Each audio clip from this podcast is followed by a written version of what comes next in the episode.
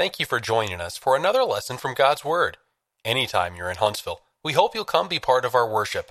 The West Huntsville Church of Christ at Providence is located at 1519 Old Monrovia Road Northwest, Huntsville, Alabama 35806. We hope you'll enjoy this lesson brought to us by Glenn Colley.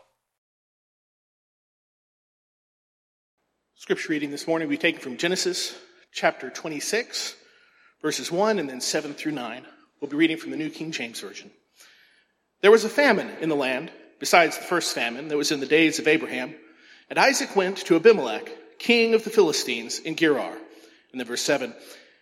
And the men of the place asked about his wife. And he said, She is my sister. For he was afraid to say, She is my wife, because he thought, Lest the men of the place kill me for Rebekah, because she is beautiful to behold.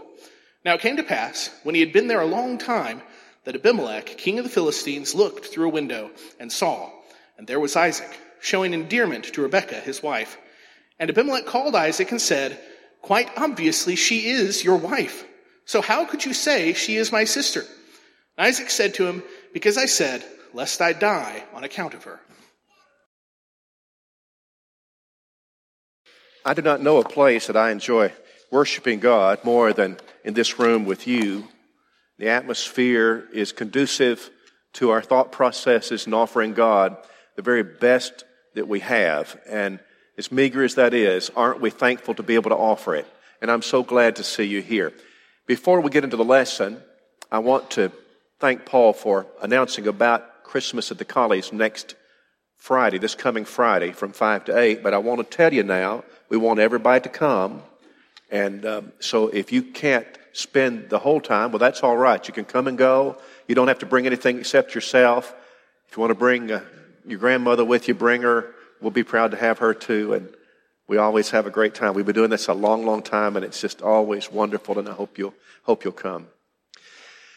This sermon is in response to something that was said recently to me, and um, that was good. Preachers need help too, you know. I mean, not, not often, of course, but so we need help too. Anyway, he made this observation about preaching and, and about sexuality.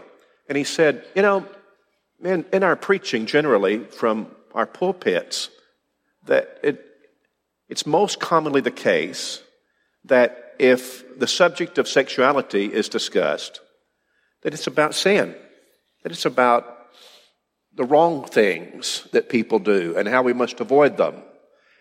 And we avoid, it seems, often talking about this in the good way, in reference to marriage and the intimacy of marriage. And that's a mistake. And I, I heard that and I thought, uh, you know, he's right about that. He's right. And so this sermon today is going to be unique, I think, in that this is a sermon about the intimacy of marriage. What, what I want to do from the beginning is tell you that I'm going to give you my best attempt at making this a very discreet sermon. I'm, I'm not going to embarrass you. I'm not going to do anything. I don't think I will. We're going to talk about the subject, but I don't think I will. So I don't want you to feel nervous about that.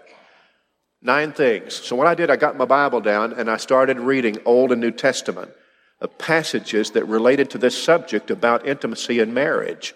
And the happy passages, the passages which God gives to us to encourage us and to instruct us in reference to this subject. So, got nine things, and it won't be hard to keep notes. I'm going to put them up on the board as we go through, and we're going to read a lot of passages of Scripture that are about this subject. So, follow along, and let's work through this together. Number one, the Bible teaches from the get go that it's, it's existential.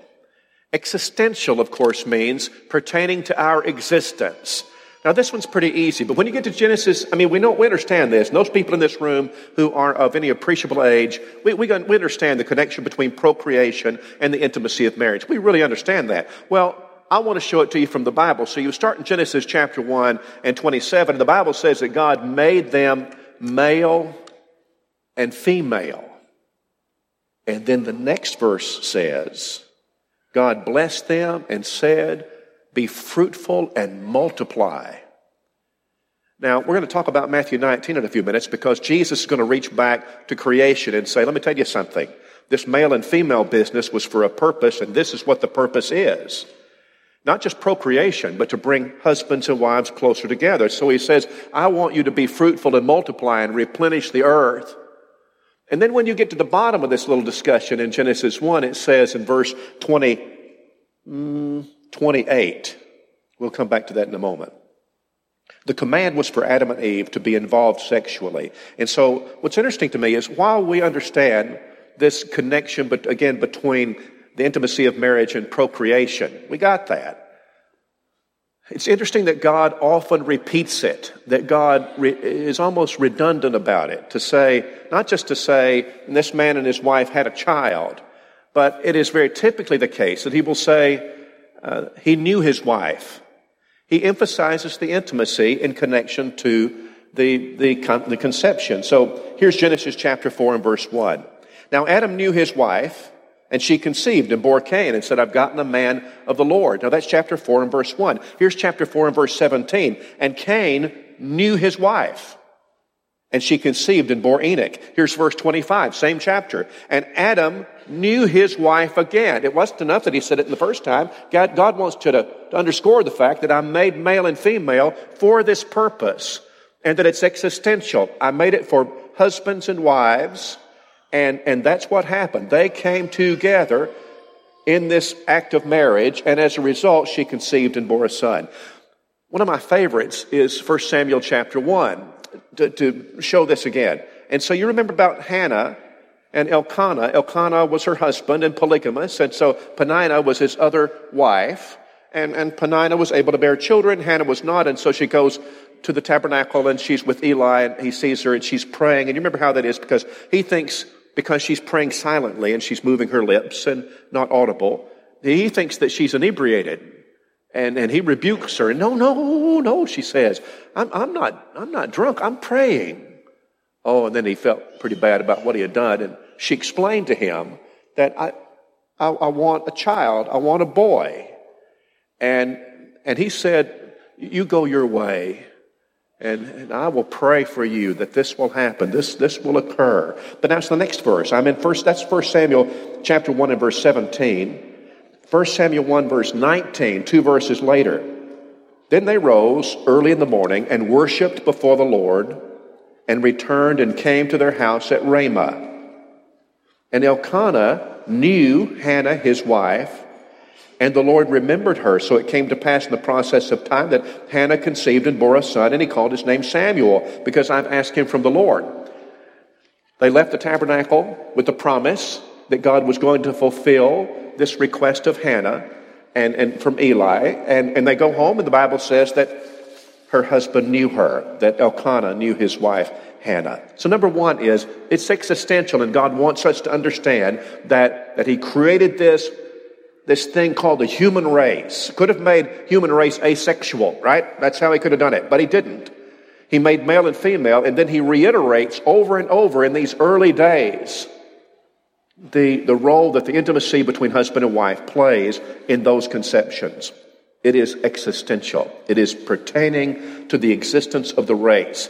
God created it in such a way that if people didn't engage in this activity, as husbands and wives, the race, the human race, would cease to exist. It's existential. All right, here's number two. It's reserved for a man and a woman who wear each other's wedding rings. So this is, this is what I was referencing a while ago. We go to Matthew chapter 19, and Jesus looks back to creation, points back at that, and he says this Have you not read that he which made them at the beginning made them male and female, and said, For this cause. Now, see, this is really interesting. I, I, in my Bible, I've under, underlined, For this cause. He made them male and female, and for this cause, as male and female, because they were created that way, he said, For this reason, a man shall leave his father and mother and cleave to his wife, and the two shall be one flesh. Ladies and gentlemen, that, that is broader than just the subject that we're talking about, but it's about the subject we're talking about. That they would be one flesh. And then he says, What God has joined together, let not a man, King James says, put asunder. New King James says, separate. In other words, it, it goes, um, it, by the way, parenthetically, the word for man there, let not man separate, that, let not man put asunder, is not the, the word for a male, aner, that's the Greek word for male. It's the Greek word anthropos, and the meaning is the whole human race. So he says, I created them male and female so that so that as they come of age, they're going to want to leave father and mother and, and they're going to want to marry. I made them for that purpose. So I put this drive in them so they'd want to be together and marry and bear children. And then he said, I want the human race then to leave them alone. Don't you be messing with this. Let not man put this asunder. Let not man separate this. Sacred, existential, and designed for a man and woman who wear one another's wedding rings. Now, here's, here's uh, Proverbs 5 and verse 15. Drink waters, I'm sorry, drink water from your own cistern. This is very poetic, but it's about this subject. And running water from your own well. Should your fountains be dispersed abroad, streams of water in the streets, let them be only your own, and not for strangers with you. Let your fountain be blessed, and rejoice with the wife of your youth. As a loving deer and graceful doe, let her breast satisfy you at all times, and always be enraptured with her love. All right, so number two is of nine things I, I, I put down for a happy, holy, wholesome relationship between a husband and wife. It's reserved for a husband and wife who wear, wears one another's wedding rings. Here's, here's number three. It's portrayed in Scripture as happy. It's happy. Now, here's, here's one of my favorite passages, and, and it's one that you might just overlook, but it's pretty impressive. It's Genesis chapter 26. And you remember, as we heard read one ago, that Isaac, because of a famine, goes amongst the Philistines because there's food there and because he can, he can have his flocks and so forth. And, but he goes to the king first, Abimelech, in Gerar, among the Philistines, and he says, You know, we'd like to come. We're not one of you, but could we come and could we start up a life here, my wife Rebecca and I? And, and, and Abimelech said, Sure, that'll be fine. And so they did. But Isaac didn't introduce uh, Rebecca as his wife. He introduced her as his sister because he felt like that, that she was so pretty. I guess this is a compliment, but it didn't work out so well. She's so beautiful that that the Philistines will, will kill me if they think I'm her husband. Get me out of the way so they can have her. Somebody else will want her. And so his fix for this, his remedy was to tell everybody that she was his sister. Now he was wrong about that. He, he was wrong about how he judged the Philistines, but be that as it may, a good bit of time passes, and Abimelech is leaving Rebekah alone. She's his sister, whatever, and everybody leaves her alone. She's his sister. Until one day Abimelech accidentally looks out a window at an opportune time, at a, at a time when Isaac and Rebekah are together. Now, we're very discreet about these kinds of matters. We should be. The Bible teaches discretion, and we'll talk about that somewhere in a few minutes. And yet, we know that there's sometimes when accidents occur. Sometimes a door is opened at an inopportune time. We know that that happens, and everybody's embarrassed and oh, we're nervous about that. And so then we go on and go on with life. We know that unintentional, accidental. That's what happened here. It was just an accident. But he looks out a window at just such a moment, and now now's when it gets interesting because of the translation of the Bible. So you have and I read several. I read every translation I could lay my hands on for this word. The King James says, and it, it's interesting because the translators were nervous to say what was going on. They were nervous about this. And, and so the King James says that Abimelech saw them sporting together, and he said, he went to Isaac and he said, You told me she was your sister. I saw what was going on. She's your wife. Because they were sporting together. The Hebrew word can be translated laughing. And so the ESV does that. The ESV, this, which is just as silly as it can be in my mind, I, I think this is laughable because, you know, it's like, you've been telling me she's your sister. Well, I saw you laughing together. She's not your sister, she's your wife. Well, that's silly. That's, that's silly. The New King James says showing endearment. The ASV says caressing her, and the Young's translation, which we don't know a lot about, but They translate it playing with Rebecca, and that's what happened. The point of this one is that that, that word means happy. It means it does mean all of these things, and all of these are good translations. The best one would be the ASV, of course, because that's what was going on. The point is that in Scripture, this activity we're, we're talking about today is portrayed as being happy. The intimacy between a husband and wife. Number four, God's Old Testament law made a provision for it or accommodation, arrangement for it. And I'm going to Deuteronomy now. Can you put up the next slide, number four? That's okay. I'll proceed. Deuteronomy 24 and verse 5. Listen to this. This is in the law. When a man has taken a new wife, he shall not go out to war or be charged with any business. He shall be free at home one year and bring happiness to his wife whom he has taken.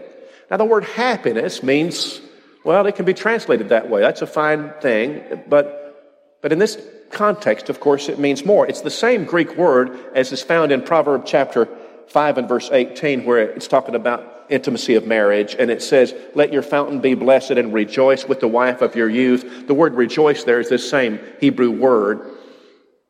It means, a, it means a long honeymoon, is what it means. It means don't let him be charged any business. He doesn't have to go to war for a, a whole year. And we, we practice this in our culture, not for a year, mind you. And some couples financially are not able to take time away from work after they, right after the, the, the wedding, and they can't, maybe, maybe they take a honeymoon later, but we in our generations, in our culture, appreciate the importance of this. What happens is that God knew, He knew that marriage was so important for his people that he wanted to solidify that relationship. And the way that he does it is we're not going to send you to war. We're not going to charge you with any business. Y'all just be together for a year. Get to know one another very, very well. He wanted them to bond. Now, that leads, leads us to the next one. Here's number five. Can we do it? There we are. Teaching number five from Scripture about sex in marriage. If removed from marriage by choice or by inattention, a serious risk emerges. Now, we started out talking about how this is existential. It's, it pertains to our, uh, naturally, our existence. But it also pertains to the sanctity of marriage and the value and the weight the sanctification of marriage. So here's 1 Corinthians 7, beginning in verse 1. Now, concerning the things of which you wrote to me, and we don't have that letter. I don't know what that letter said, but they were asking about this subject. I'm going to answer what you asked. It's good for a man not to touch a woman. Stop. No, that's not a general principle. It was applicable only to that time. As Paul would put it in the King James translation, uh, because of this present distress, great persecution going on against Christians right then. And so he cautioned them that if you if you're single, don't worry about marriage right now. We got too much going on. So in that context, it's good not to touch a woman, he says. Nevertheless, because of sexual immorality, let a man have his own wife. Let each woman have her own husband. Let the husband render to the wife the affection due her. The old King James said, do benevolence. Likewise, also the wife to her husband. And then he binds this in a way that is really breathtaking. This is so very strong on the subject. The wife does not have authority over her own body, but the husband does. And likewise, the husband does not have authority over his own body, but the wife does. Do not deprive one another except with consent for a time that you may give yourselves to fasting and prayer and then come together again. Ladies and gentlemen, that's about the intimacy of marriage. And then you come together again so that Satan does not tempt you for your lack of self control. That is to say, that when through choice or inattention, uh, this is omitted from a marriage, or, or however you want to phrase it, the fact of the matter is that a risk, he says, will emerge. In recent times, I mean in the last few months, I've been counseling with a couple of couples in, in, different states, different from ours, different from one another. In both cases, adultery was involved. In both cases, it was the husband who committed the adultery. In one case, the, The husband was very penitent. And the wife then, and he worked that out. And, and as a result, that marriage is, is going to sustain. It's going to continue. Reconciliation occurred, and, and they're doing very well, very well. In the other one, listen closely because this is the point of this illustration. The husband had not only committed adultery, but had gotten so attached to his life away from her and with others that he had no interest in returning to that marriage. Surely, when Paul wrote this, he had that sort of thing in mind. And he's saying, don't you be apart from your spouse for long periods of time, because if you do that, temptation will emerge. A serious risk will come out of this. And, and so the point is that, that not only is the Lord in favor of the intimacy of marriage, in this passage, he commands it, and he commands it in some very strong terms. Now, there are some things which would prevent that, understandably, some health issues perhaps, and of course, old age, and some various different things. But, but we understand that. We don't have to say, to say that. Setting that aside, the point that's made here is that, that if you remove it from marriage by choice or inattention, immediate risk emergence, emerges. Here's number six. It is without shame. Now, I think, I think it's very important just for me to make this disclaimer here. When you say it's without shame, the, the disclaimer is that it's not without discretion. Now, you go to Titus chapter 2, and older women are to teach the younger women, and one of those things is discretion. And that means that, that we're not going to be people, you know, Hollywood, you have these women and they say, I'm going to appear this way in these movies because I'm not ashamed of my body. Well, excuse me, but there's more at stake here than just that. Shame is not what he describes in the scripture about marital relationship and love. Discretion is, though, and so this is a very private thing. It's between husbands and wives, and that, that makes the whole thing even more special to be discreet. But anyway, let's talk about this shame thing. It is without it is without shame. Here's Genesis chapter 2 and verse 24. Therefore, a man shall leave his father and mother, and the two shall be joined to his wife, the two shall be one flesh. And then it says they were both naked. This is verse 24. Uh, 25 rather, Genesis 2.25. They were both naked, the man and his wife. And then he adds this clause, and were not ashamed. They were not ashamed. I understand that there's a lot packed into that. It, it, it, of course, includes the fact that you have you don't have sin yet, hasn't been introduced into the world. And so you have a purity, and, and it's very common for commentators to talk about this and say there's a childlikeness involved in Adam and Eve at this point. I think all of that is true. I just don't think it's all that's left, uh, that's, that's all, all that's here. What he wanted to, us to see is that this isn't shameful. They're husband and wife, and they're, they're very happy. This is delightful. This is something that's that God created, and He did it for this purpose. He did it on purpose, that He created the drive, and He put it inside of human beings, and He says they weren't ashamed. Now, when you jump over, then I would draw a line from there, Genesis chapter 2 over to Hebrews 13 4. Marriage is honorable in all, and the bed undefiled. Now, here's the warning. But whoremongers and adulterers, God will judge. I'm going to tell you something. One of the ways that you can demonstrate the value of something is by the lengths to which we will go to protect that thing. And God loves marriage. And God loves intimacy in marriage. And here's the, here's the fence he put around it. He said, Now you listen to me. This is honorable. This is something that is holy. It's without shame. But whoremongers and adulterers, God will judge. Honorable means what you think it means valuable, esteemed, dear, precious, held in reputation. Undefiled means unsoiled. And the bed is undefiled. This is, this is important when you think about Mary, the mother of Jesus. So you, you, you, you remember how this thing goes. She is a virgin.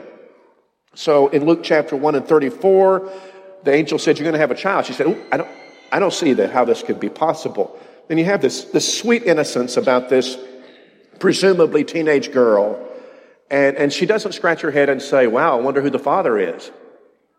She wouldn't have been chosen. She said, How can this be, seeing I know not a man? Why was it important that she be a virgin? Because the Messiah was, of course, it was prophesied. It was part of prophecy. But not just that, it was to demonstrate to the people that this is no, this is no simple human. This human is also God, born of a virgin. But the, the Catholic Church saw fit to do a very, very bad thing, a, a, a wrong thing, and that is to teach the perpetual virginity of Mary.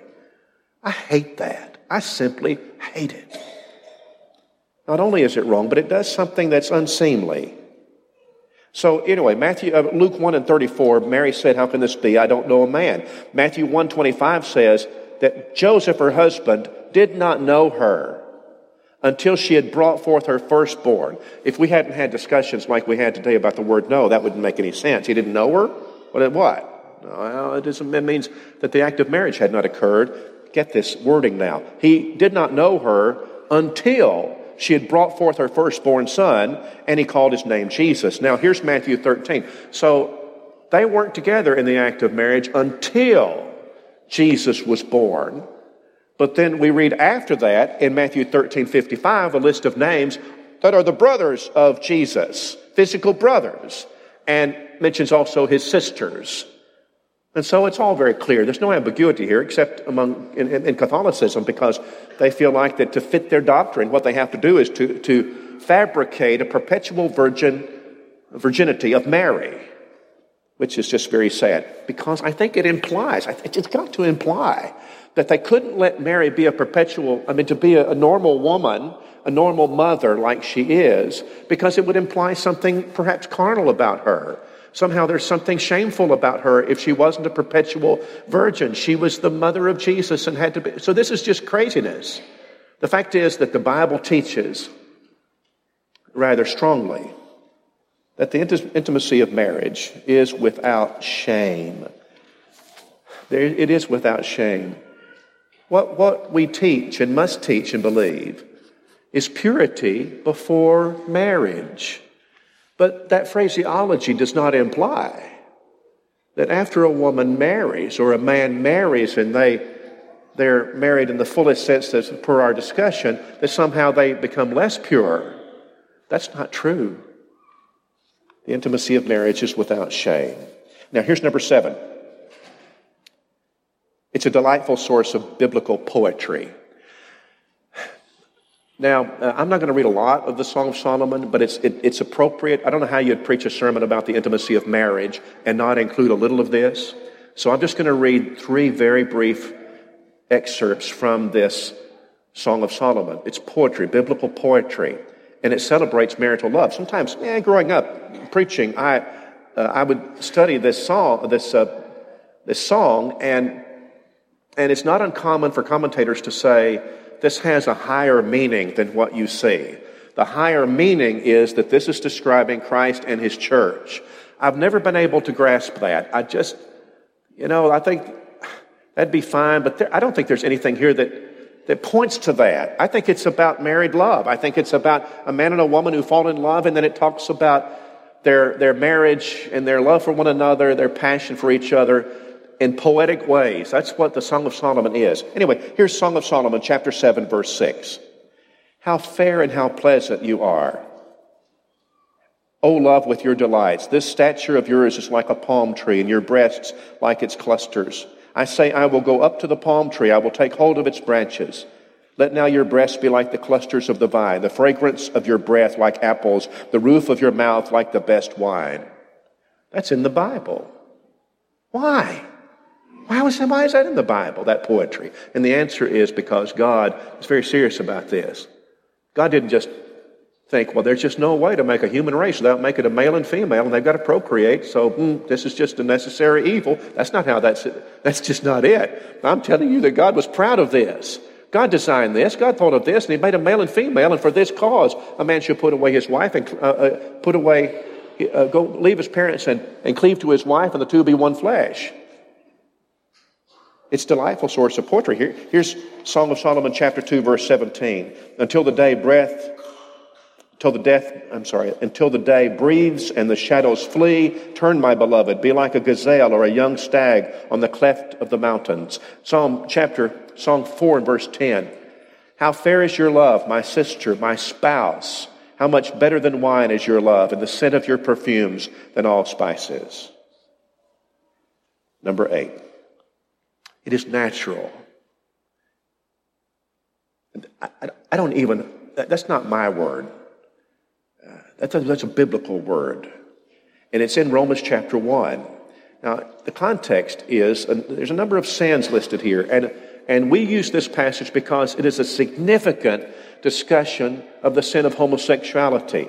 I just want you to, to see that in, in arguing the wrongness of homosexuality in this passage, the Holy Spirit refers to marriage and to the intimacy of marriage. For this reason, Paul writes, God gave them up to vile passions. For even their women exchanged the natural use for that which is against nature. Likewise, also the men, listen closely, leaving the natural use of the woman burned in their lust for one another, men with men committing what is shameful, and receiving in themselves the penalty of the error which was due.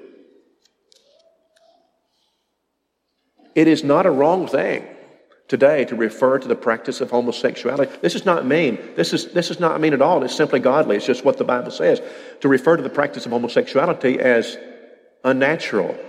But it's a mistake for us to refer to that as unnatural without doing what Paul did here and to say, but now between a husband and wife, between a man and woman who are duly married to one another, this is very natural. Now, in 1 Corinthians chapter 7 and verse 8, you have this discussion. Remember, you have this present distress going on, discussed in 1 Corinthians 7. But I say to the unmarried and to the widows, it's good for them if they remain even as I am, that is, single, because of the present distress. But if they cannot exercise self control, let them marry, for it's better to marry than to burn with passion. Ladies and gentlemen, that passion is not a product of culture, it's a product of creation. And, and these passages we've been reflecting about demonstrate that abundantly. Here's number nine. Here's the final one it is love and commitment and living good in God's Word that gives marital intimacy its value. Now, that's something that you got to get. Now, now, teenagers, I don't know if you heard anything I said today. I expect you did, but I really want you to get this last point because this is so terribly important. A person may prostitute himself or herself, but such activity is of low, low value. And, and in the context of this discussion today, you see, I want all of you to see that away from, away from a godly marriage, what you do is in this activity would be debauchery. It would be, it would be filthy. It would be soiled. It would be bad and ugly. A person may do those things, but that's of very low value. God saved the most valuable golden intimacy for people who will reverence and obey him. Husbands, love your wives. He said all that he said about this subject. Before we get to Ephesians chapter 5, you know what marriage involves all of it, not just all the picture of marriage. And that's what the Bible has taught us. And then we get to this, and he says, Let me tell you something, husbands. I want you to love her like Christ loved the church. You know how much he loved the church? Well, you don't have to wonder because the verse goes on and gave himself for it. So, what is Jesus doing on the cross? The answer is he's giving himself the purchase price for the church. That's what he's doing. And he says, I want you to love your wife that much. How much is a man to love his wife? You ready for this? No getting around it. Don't you, don't you mess with this. It's, it says what it says. You got to love her enough to die for her. That's a lot of love right there. And sometimes a wife may, may read some of these passages, especially 1 Corinthians 7 about this subject, and Sometimes a wife feels abused by, by these passages. But the Bible always presents a barrier to abuse in marriage. A man who loves his wife this way will never, will never hurt her emotionally or physically or spiritually He will not do it because he loves her enough to die for her the way that Jesus did the church. Now, you have times in Scripture, I'm going to conclude this now, but you have these times where you have lists of, of sins, right? And then you even have the Ten Commandments in Exodus chapter 20, but you come to the New Testament and you have Galatians chapter 5 in the list, and you have 1 uh, Corinthians 6, and you have the list of sins. But, but God doesn't like to, to give you a list of sins without including something about sex. You say, wow, he's really hard. No, no, he's not. No, no, no, no. What he's showing is divine wisdom. What he's saying is, don't hurt yourself. Let me show you, let me show you how to have, joy in life. But I tell you, this is dynamite. You don't mess with this. If you do, you're going to do it to your own injury. Don't you do it. Don't you do that. I love you too much not to tell you the truth. Don't you think it's, it's really beautiful that in God's amazing design, awesome design for human beings, that He created this and then He connected it to procreation? Didn't have to do that, you know. They don't have to be linked, but they are linked. And that's why you can use the word existential. This is an existential subject. It is, it is about our very existence. The purpose of intimacy in marriage is about two things. I, this is just my judgment, so I'm going to throw it out to you. But I would say there are two primary reasons for the intimacy of marriage. One of them is procreation, and one of them is to draw husbands and wives closer together. But if you, as you think about that, put procreation first on your mental list, you made a mistake. Because procreation isn't the first reason that God made it, it's the second. The other one is the first. You've been very kind to listen this morning, and I appreciate you being here. I hope this will be encouraging. I hope it will be instructive. I hope it will be good for our young people. I declare they sure hear the wrong stuff a lot. Don't you think they need to hear the good stuff? Don't you think so? Is there somebody here who's not a Christian? I would say to you that the Scripture gives us instruction for every facet of our lives. We need to follow the Scriptures. We need to be Christians. And if you're not, but you've been studying about it, you'd like to obey the gospel, repent of your sins and confess Jesus, we'll baptize you into Christ and He will wash away your sins with His blood. And if you're a Christian, but you need the prayers of the the family of God today, I, have left the faith. I want to come back. I want to make things right. Now would be such a good time. We hope you have enjoyed this lesson from God's Word, brought to us by Glenn Colley. If you have comments or questions, Glenn can be reached by email at colley at westhuntsville.org.